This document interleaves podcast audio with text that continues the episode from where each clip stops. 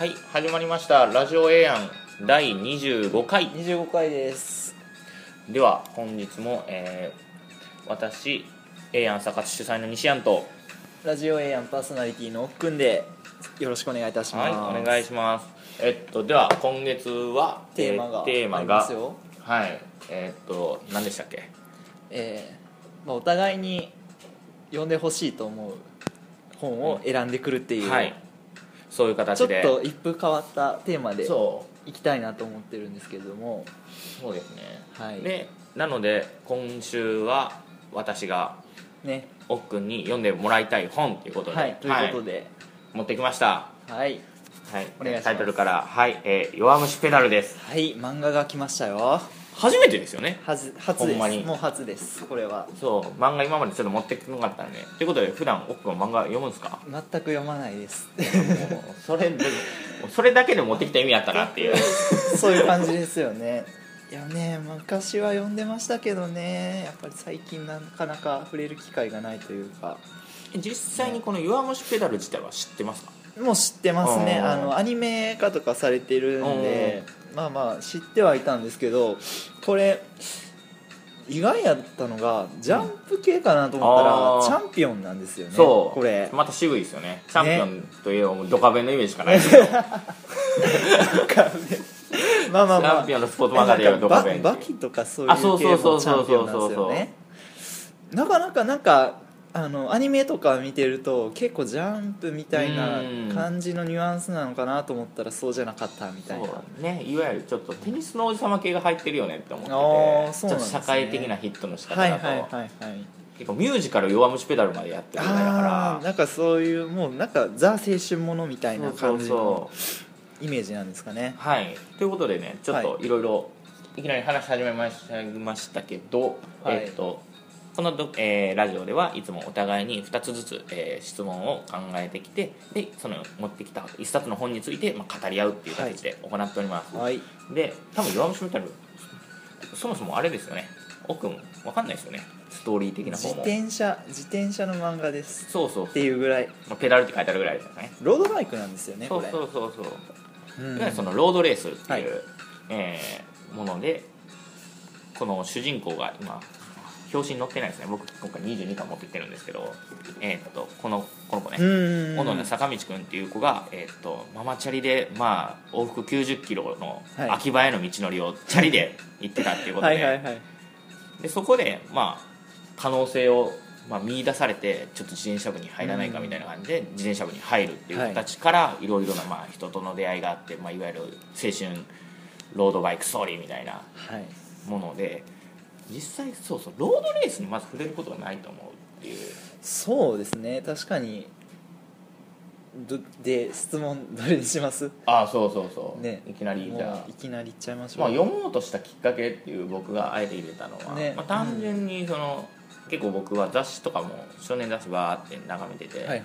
まあ、山虫ペダルが流行ってるっていう感じの時からとりあえずチラッと見とこうって思ったらあ意外とおもろいかもって思ってじゃあちゃんと一から読もうかなって思って今現在進行形で22巻ぐらいまで読んでますっていうところで、結構続いてるみたいですね。今49なんでまだ半分っていう。う結構、まあ、好きなシーンとか、まあ、この、まあ、漫画の、まあ、面白いところっていうのは、まずなんかいろいろチームがいっぱいあってそれぞれにやっぱ特徴があって、はいはい。結構そのチーム一人一人に結構フォーカスを当ててくるパターンだからいわゆるねちょっとあまり進まない系漫画なのかもしれない。思ったよりも。今最近読んでて気づき始めた。これってああれなんですね。チーム競技としてのロードバイクっていうふうな今のところはそんな感じでね。ちょっとこの先のストーリー的にどうなるかわかんないんですけど、はいはい。まあ、今インターハイを戦ってて、うーん。なんですかねあのロードバイクそのレースみたいなのって意外と個人競技なんかなと思ってたんですけうん。どそうそうそうそう。一応そういったもちろん大会もあるっていうのはまあはいはい。描かれてて、けどこれは一応今チーム高校のチーム戦で、うん。えっと、3日間インターハイが行われて、はいはい。それを6人のチームで戦うっていうはいルールで。ですね。だからいかにその6人であの戦うかっていうのがかなりポイントとして出てきて、うんで最終日のその最初のゴールを取ればもう総合優勝みたいなイメージでその高校が一番強いっていう形でなんか箱根駅伝みたいなそうそうそう。感じですよね。そんな感じで出てくるっていう、はいはいはいはい。で今回そのこれ1年目のインターハイの舞台は箱根なんですよ。お1年目の舞台1年目が22巻なんですね。そう。結構長いですね。割とでちゃんとねこれはそう僕このあの漫画読む時のポイントはあの面白いかどうかちゃんと年数が動くかっていうのを結構ポイントにしてて。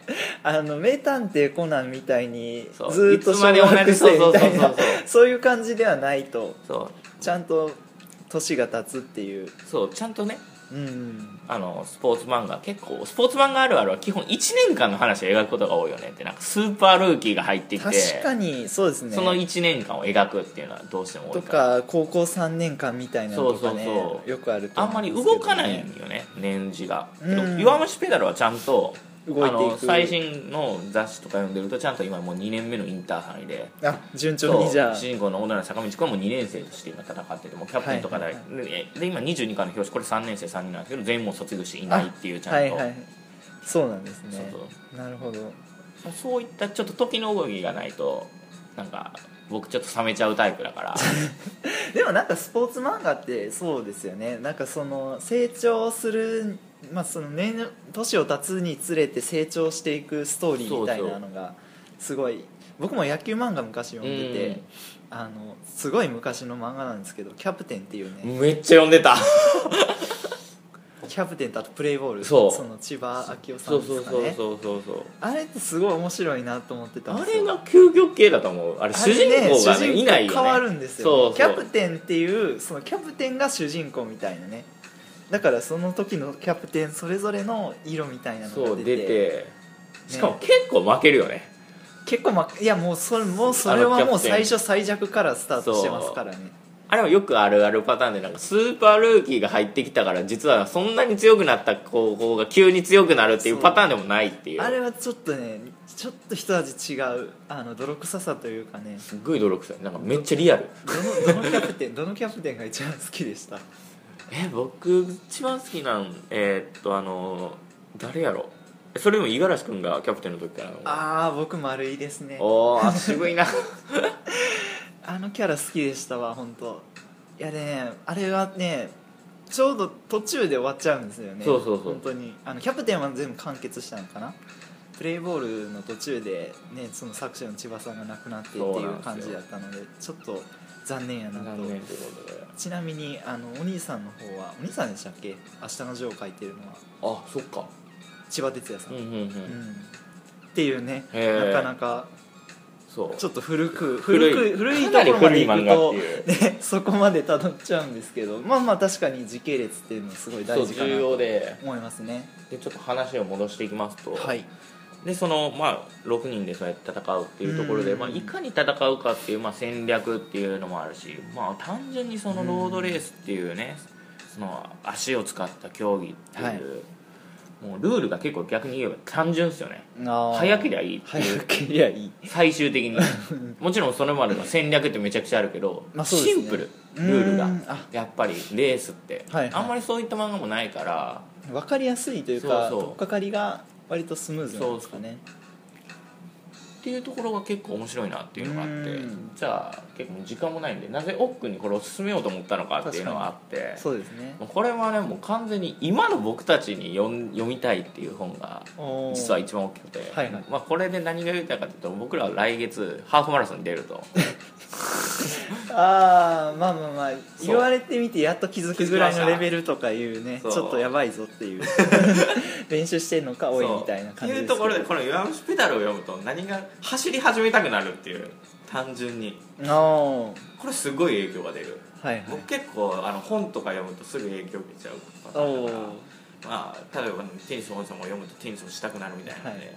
弱虫ペダルは単純にやっぱ自転車をこぎたくなるとかうん。本当に走りあいや走んないとダメだよねってなんかそういった気持ちになって。そだからこれはかなり、えーっとそういったマラソンとかの1週間前とかに思うとかなりモチベーションアップは期待できるっていう。やる気をかきたてられるそうそうそうそう。何かがあるっていう感じなんですかね。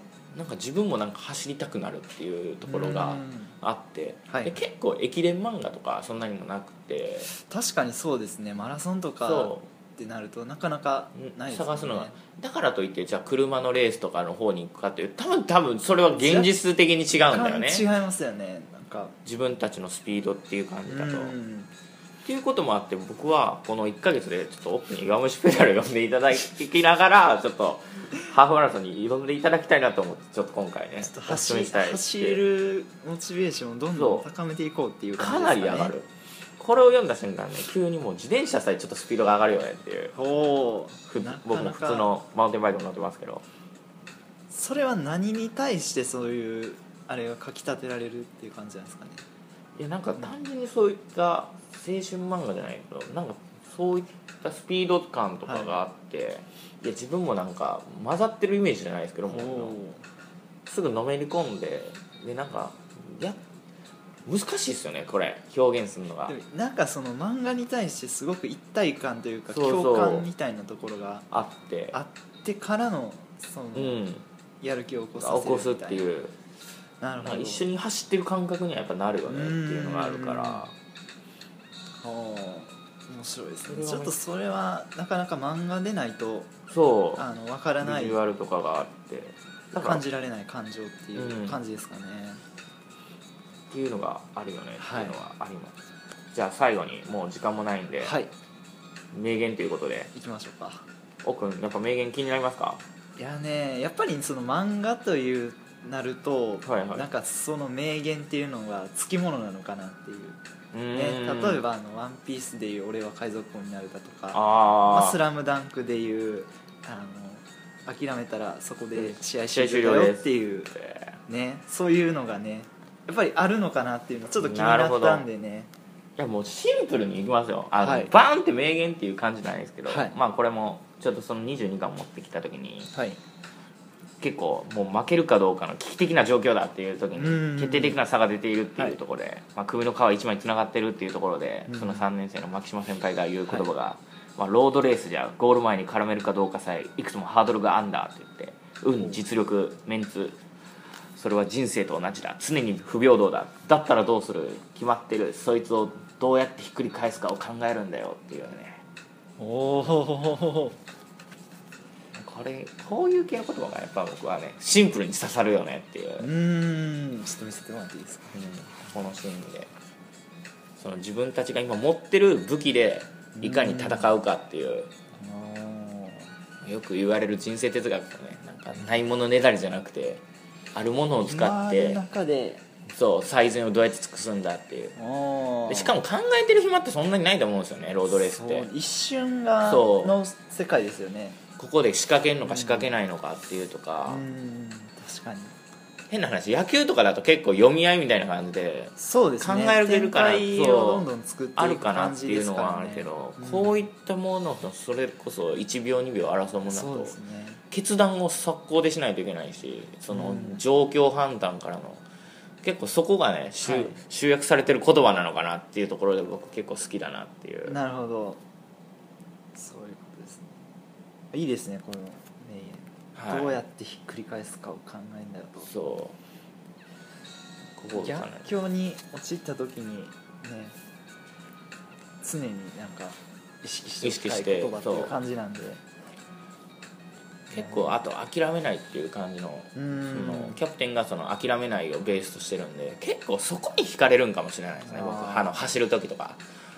あのもう止まりたくなる時とかなねるほどねまあそこにすごいリンクするというかね。っていうのもあるかもしれない、ね確かに。結構。いいですね。どんどんどんどん止まっちゃうともうリタイアっていう形でインターハイその3日間を走破すること自体が厳しいって言われてて。走り切るっていうところですね。なかなかでもこれはスポーツ以外にもすごい当てはまるんじゃないですかね、もういろんなところで。そう。やっぱゴールを目指していかに走走り切るり切るかっていう。うん。っていうところで、はい。い、いお時間になってきたので今回はこの辺で紹介をはい。最後に、えーっと、えー渡辺航さん作の、えー弱虫ペダル」で。すはい、えーしこれは僕秋田書店の、まあ、チャンピオンコミックスから出ております、はい。ということでじゃあ第26回、はい。次はまはい。た僕がはい。今回のテーマと同じで西安に届けたい本を気になります持ってきねますのでよろしくお願いします、はい。ということではい。本日もありがとうございました。ありがとうございました。